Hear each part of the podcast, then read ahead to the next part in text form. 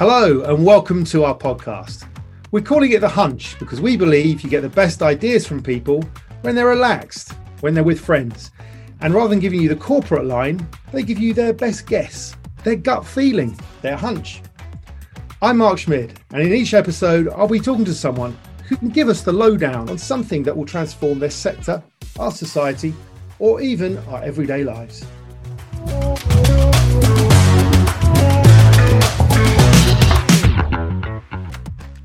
Today, I'm with Lucy Cranwell Ward, who set up Upskill Me to address social inequality in the UK. Lucy connects business to young people who might otherwise be overlooked, as regrettably, it's still the case that who you know or who your family is connected with often has the greatest bearing on your future prospects. So I'm here with Lucy Cranwell Ward of Upskill Me. Hi, Lucy. Hi, Mark. We first met when you were a people person. That sounds good, doesn't it? You still are, of course. But by that I mean you were looking after talent and uh, personal development at a, a, a mega agency. Um, but things have changed quite a lot since then. Tell me a little bit about how you got to where you are now and what you're doing now. Yeah, definitely. Gosh, that was many years ago um, at uh, yeah, very very well known agency, which was a um, fantastic experience. But I guess the things that I was doing when I worked there inspired me to want to pursue my own journey, my own journey into entrepreneurship. Um, I guess social entrepreneurship in a way. I guess one of the things that I worked on when I was there was a an in, bringing in an inclusive internship program to democratize access to the industry and to encourage young people from all different backgrounds who may not have had the connections to get into the industry, which is notoriously quite difficult to get into without those connections. And when we set up this program, we really went reached out to different pools of talent, different places where we didn't normally get interns from, such as schools, universities, colleges, youth centres.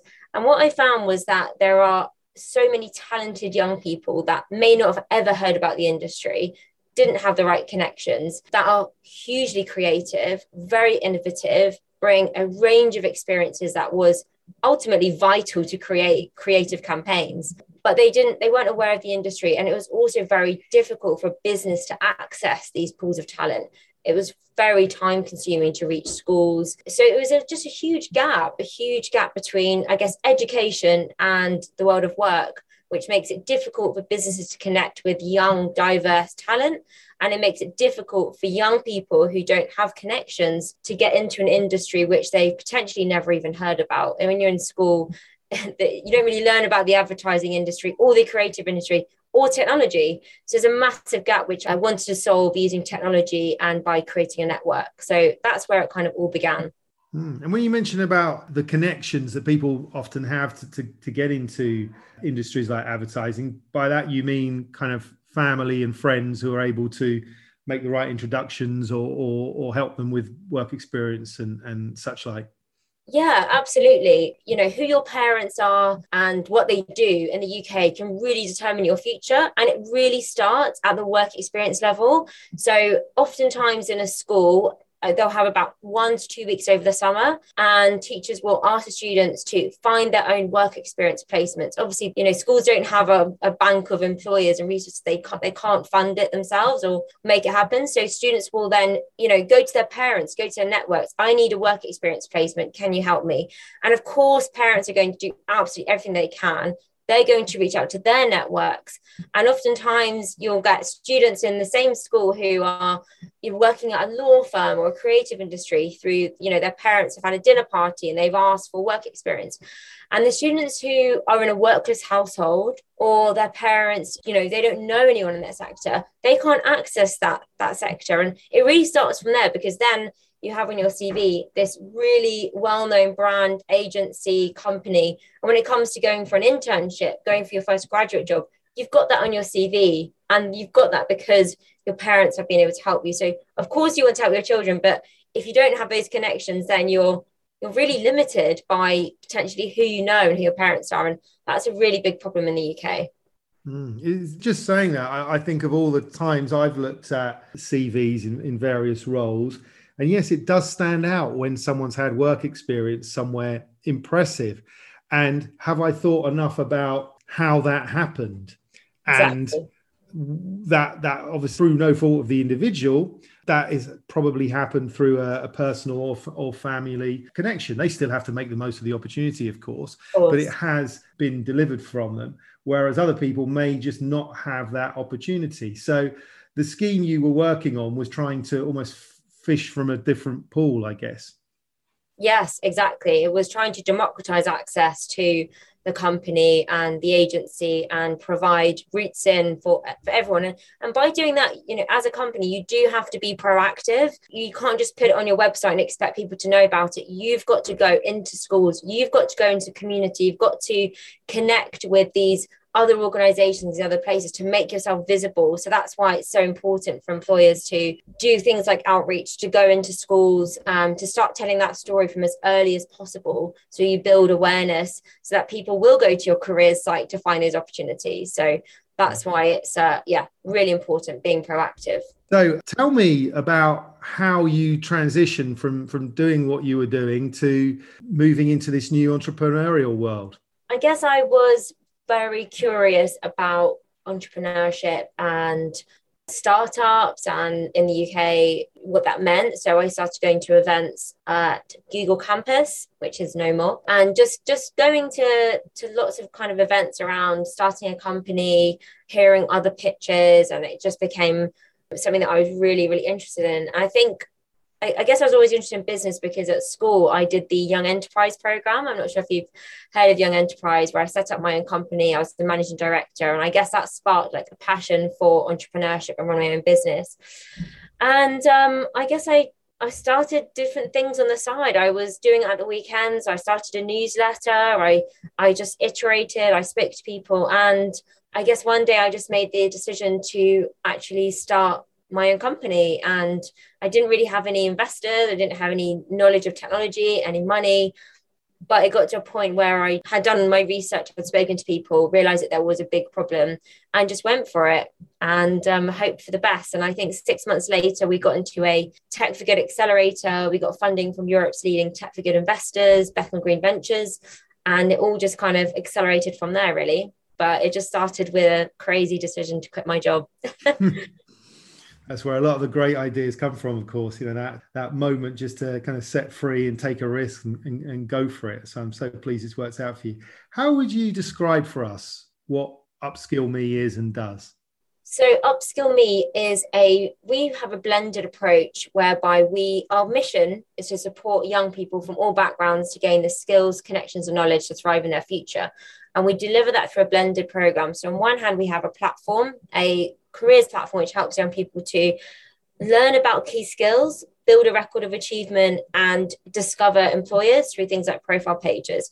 On the other hand, we deliver in person programs. So we have a female STEM talent program, and we also help employers work with schools through industry societies.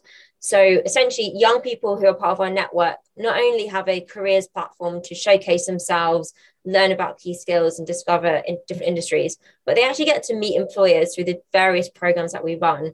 If you're in an industry society, you may start to work on a project based learning task. You'll then go to employers' offices and present. So we really believe that a blended approach with this age group is the best way to actually empower students, raise aspirations, and improve confidence. And what age group is it you're targeting? Our platform is actually for anyone aged from 13 to about 20, but a lot of our employability programs are for students who are in sixth form. So if they're in year 12, so that they can come out to employers' offices slightly easier than if you're in the younger years. So, yeah, but we do support young people from 13 to 20. And what view do you find that sixth formers have of business these days? What are they looking for? Has that changed at all? I think that young people really lack, I guess, just awareness of what businesses do. Lots of students actually study business study A level, it's a really popular A level. But when you ask them questions about like what kinds of businesses exist that you know that you're you know studying the theory of business, but um, there is that real lack of understanding about the different kind of industries that they could go into, and also a lack of understanding as to, for example, like most of the largest banks are now tech companies. Lots of companies are now increasingly tech companies, but young people don't really understand that a bank is a bank and you are a banker. But actually, it's, it's technology that's powering a lot of these a lot of these companies. So it's really trying to help demystify these organizations and teach young people about the types of roles that exist and it's a very difficult task to do. There are over 10,000 different job roles. So, how can you educate young people on so many different job roles? Which is why getting them real life examples of the different types of businesses that exist is so vital. So, I think that, yeah, I think there's a lot of work to do. I don't think they realize how big technology is in terms of changing the world of work. And it's a real shame because that's where there are infinite jobs being created within that sector. But then if you look at the numbers of students studying computer science, it's very, very low compared to most of the other subjects. Mm. That's amazing, isn't it? Because the, the opportunities in computer science and, and, and coding and programming are, are absolutely huge. I imagined that many more young people would be uh, alive to those possibilities, but it sounds not. No, I um I think that the tech sector in general has a lot of work to do with schools. There's a huge skills gap in the UK, which is costing us, I think, six billion pounds every year, and it's only getting worse. Especially with things like the metaverse. Who's going to build the metaverse? We need engineers. We need tech talent, and that story isn't being told effectively in schools. Um, so and computer science is, is just not a popular A level. I think about 7% of A level candidates are actually women as well. So there's a diversity issue as well. Mm. So it ultimately, Mark, it just needs employers to work more closely with schools to tell that story, to inspire young people to make the right course subject decisions early on. And that's where I, I just think employers need to work more closely with schools. Mm. Well, I'll certainly be uh, pushing my children when they're the right age into. Uh, those kind of subjects, uh, I think for sure. Interestingly, actually, we were watching Premier League on Amazon Prime the other evening, and one of my children was talking about, you know, the TV business and you know Amazon Prime and all of those things. And I said, well, yeah, it's a logistics business. It's a technology business which has added in all of the movies and, and the, the sports as an added value to the logistics. But at its core, it's logistics. And suddenly that made to a young person it sound a lot less interesting. But of course, when you learn about business, you know, suddenly all these pieces come together. So I think it's fascinating what you said, Lucy, is business can educate six formers about what really is driving this bank, this broadcaster, and it all comes back often to, to their technology. And so if you be- can become well versed in the technology platforms, then you're set fair in many respects for employment. But it's interesting to hear your perspective that that's not really coming through at school at the moment. I had a look before we spoke at a social mobility barometer that YouGov did, I think, for the government. And some of the, the figures here really um, uh, surprised me. One that stuck out was that 35% of, of people in the UK, only 35%, believe that everyone has a fair chance to go as far as their hard work will take them. Is that a figure that you would recognize in the work you've done? Yeah, definitely. I have heard that before, and it's and it's really sad to think that in the UK you you feel that your life outcomes and where you will ultimately end up in society is dictated by where you grow up and what your parents do.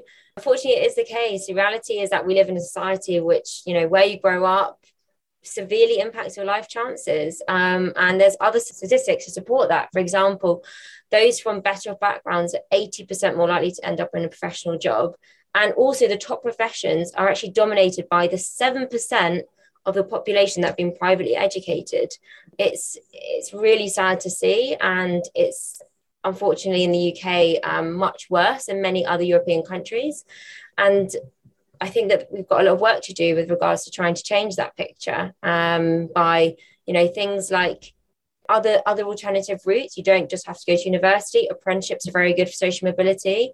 Um, employers working more closely with schools to provide the opportunities which their parents may not be able to afford. Things like that. And you know, if you look at to other countries, for example, Germany has much better social mobility. They have a, a, really high proportion of young people that go into apprenticeships rather than just the university route because it provides vocational routes and access to industries which are which are well paid, which are you know thriving industries. So there's a lot to say around alternative routes to progression and helping to level the playing field and things like that may have an impact in terms of how people feel about their life chances. Mm, that's interesting. I wasn't aware of the, the, the German perspective on this. I was fortunate enough to go to university, and actually, my business partner uh, Tim, who I've set this business up with, we met at university. So university was was kind of great for us. But I, I have seen that uh, over the many years between now and then, whereas, and I'm guessing here, maybe 10, 20% of my classmates at school went to university that figure now, I don't know, might be more than 50%. And I guess from, from, from what you're saying is that that route has become seen as a shortcut for success, but actually there are many other ways, other routes that you can go to succeed. Yeah, and I think the university one is is really important because I think back in I guess my, my parents' generation and my mum, I think going to university was like a guaranteed way or a really good way that you would be able to access a more professional job. And the problem that we have now is that going to university does not guarantee you a well paid professional job. There are so many graduates per every graduate job, and you actually need a lot more than a good degree to access the best roles. You need to be in societies, you need to have had multiple internships. So in a way young people there's um there was a really good documentary on bbc about this. Are we telling young people from disadvantaged backgrounds a lie that going to university will change their circumstances? You actually just need a lot more and that's where sadly those connections can help because you get the internship. So I think that university is great, but it's no longer the case that if you go to university, that's it, you're guaranteed a really well paid job because there are so many graduates who are in jobs where you don't need a degree. There's a lot of underemployment. So that's where those connections can really help. So it's just not not what it used to be, which is where the alternative routes coming into play, like apprenticeships, are great drivers of social mobility. You could work at a company like KPMG or PwC at 18 get a degree as well and be paid and by the time you finish your apprenticeship there are graduates coming in and you've got more experience under your belt so, and I think that the UK government is trying to push apprenticeships a lot more. It's just quite slow moving. It, it's difficult to get the numbers up overnight because it's it's quite an intensive program. Mm-hmm. And the, the benefits to society and, and the fairness argument are are so so strong. There is, of course, as well a, a really valid economic argument here. And you mentioned earlier about STEM and um, we have a chronic need to have more people doing those kind of that education, be it vocational or other levels. Tell us a bit about what you're doing in, in the STEM arena we have a we have a program which addresses gender diversity in STEM. There aren't as many girls studying computer science at GCSE, but at every level, from GCSE to A level to university and then into career, women are dropping off and dropping those STEM subjects and not going into STEM fields. And this is a really big issue for the employers that we work with who represent the technology, the engineering sectors they would ideally like to have a 50 50 split in all of their cohorts. But if there aren't enough women studying those subjects, continuing them at, at, university, it's really difficult to do that. So we set up a program which connects about 150 female STEM students in year 12 with a range of employers over a six month program, which goes through things like master classes, insight days, and a graduation event to raise their aspirations, meet other women in STEM through mentoring, so they understand what it's actually like to be a woman working in STEM, what the different roles are, to build their confidence. So they feel that STEM is a, is a place for them and they can continue those subjects at university. It's really sad that a lot of the girls in our program, this is this is girls in from over 100 schools all over England, including Blackpool, Leeds, the Isle of Man. We've got girls from all over a lot of them are the only ones in their computer science class. Imagine being the only girl, or they're one of three in their science class, and it makes it really hard for them to put up their hand because it's it's quite an intimidating environment. So we just create a safe space for them to connect, meet other female role models, um, tackle some of the barriers that they may be facing, things like imposter syndrome, confidence, and resilience, and make them feel that they have a place and hopefully inspire them to join the companies who are sponsoring the program at a later date. Mm, that's that's uh, really shocking. Some of those figures, Lucy. And you mentioned role models. Do you obviously there's role models that through your programs you can you can provide almost on the ground. But do you think at, uh, at more of a national level, we do need more female role models in science, computing, technology? I mean, there are obviously some very well known people out there, but probably not enough. Do we do we need to collectively do more as industry, media, and business to shine a light on all those women who are doing great things in those fields? Absolutely. I think there are many, many role models, and I think it's just about amplifying their voices and connecting their voices with the next generation so that we can start to tell those stories. You know, do people like me work in that industry? If I don't see anyone that looks like me, I'm not going to feel like that's going to be an inclusive place. So I think that definitely media, TV, and businesses definitely should be amplifying those voices, uh, telling those stories. And things like the STEM program, which you're running, is a way to do that. But th- other things that a business could be doing would be going into schools, running work experience programs, um, mentoring programs, and and connecting those voices with young women so that they mm. feel empowered. Mm. And that's also the case, of course, for um, people from black and ethnic minority backgrounds who aren't necessarily seeing uh, the role models and, and aren't being inspired in that same way. And I saw in that same social uh, mobility barometer research that only 25% of people from black and ethnic minority backgrounds believe we live in a fair society. I mean, that that's a horrible thing to hear, really, isn't it? That, you know, three quarters of the population actually think that society is unfair for them. Yeah, absolutely. That's another, you know, shocking statistic. And especially in London, London is such a diverse city. I was in a school recently, I was in two schools, and the students that you meet when you go into state schools across London, it's such a diverse population. And it's heartbreaking to think that they believe that in London, getting on and getting into career isn't for them, that they're going to be held back.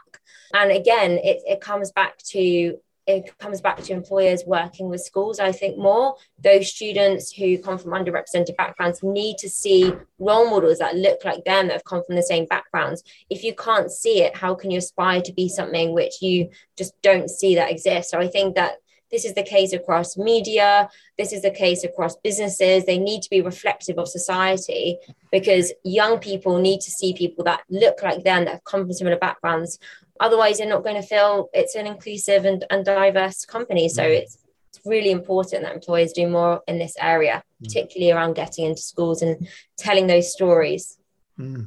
and i hear that in terms of the the benefits to business and the really the obligation for business to do much more to, to combat inequality and help themselves at the same time are they pushing an open door with schools? I mean, are schools as enlightened and uh, as aware of the, the help they need from business to best equip their students?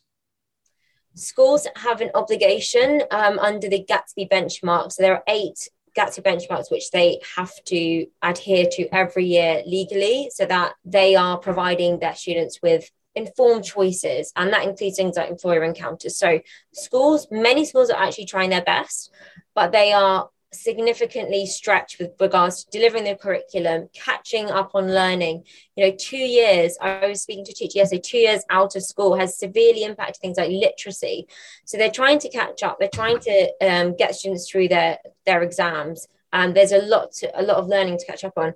And they also have the careers uh, the Gatsby benchmark. So schools are trying, but unfortunately, because they are so busy, it's actually quite difficult to to get things booked in. You know, as much as they try and organize things like business visits, which is where like we try and help out broker both sides we've got relationships with schools which has taken months and months and years and years to build we have relationships with businesses we'll make it easy for both parties to connect in a way which if they did it directly would probably take a lot longer so there are other organizations doing this like charities like the prince's trust and career ready these organizations make it easy for both sides to connect so schools are trying to get help but it's not easy so i think a brokerage model or an organization between is what's needed to translate the the mm. needs on both sides. That's a great point because I mean I'm I'm in a small business and I I could see immediately how Unilever, Cisco, businesses like that um, would have the internal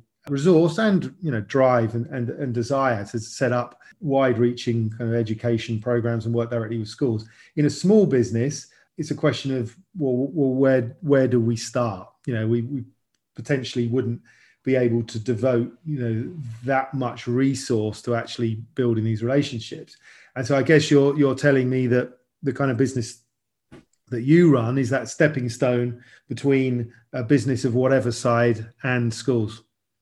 Yeah absolutely. I think most of our partners are fairly large organizations because they do have a csr team a philanthropy team they do have like a volunteering policy and and a lot some of the largest companies dedicate 1% of their profit to back to society back to csr and esg um, so they have more time more resources to dedicate. I think it is more difficult for small businesses because often i'm a small business you know you'll you'll have a small team you're you're just trying to scale up. So definitely the employers that we work with are those larger companies but it's not to say that a smaller company can kind of attend like a school like talk or something uh, in a way that might suit them potentially like at a school close to the office things like that and so if businesses listening to this you know wanted to get involved with you know your your female STEM programs or or, or just the, the, the general kind of first foray into helping schools understand more about business, you know, what would you advise them to do?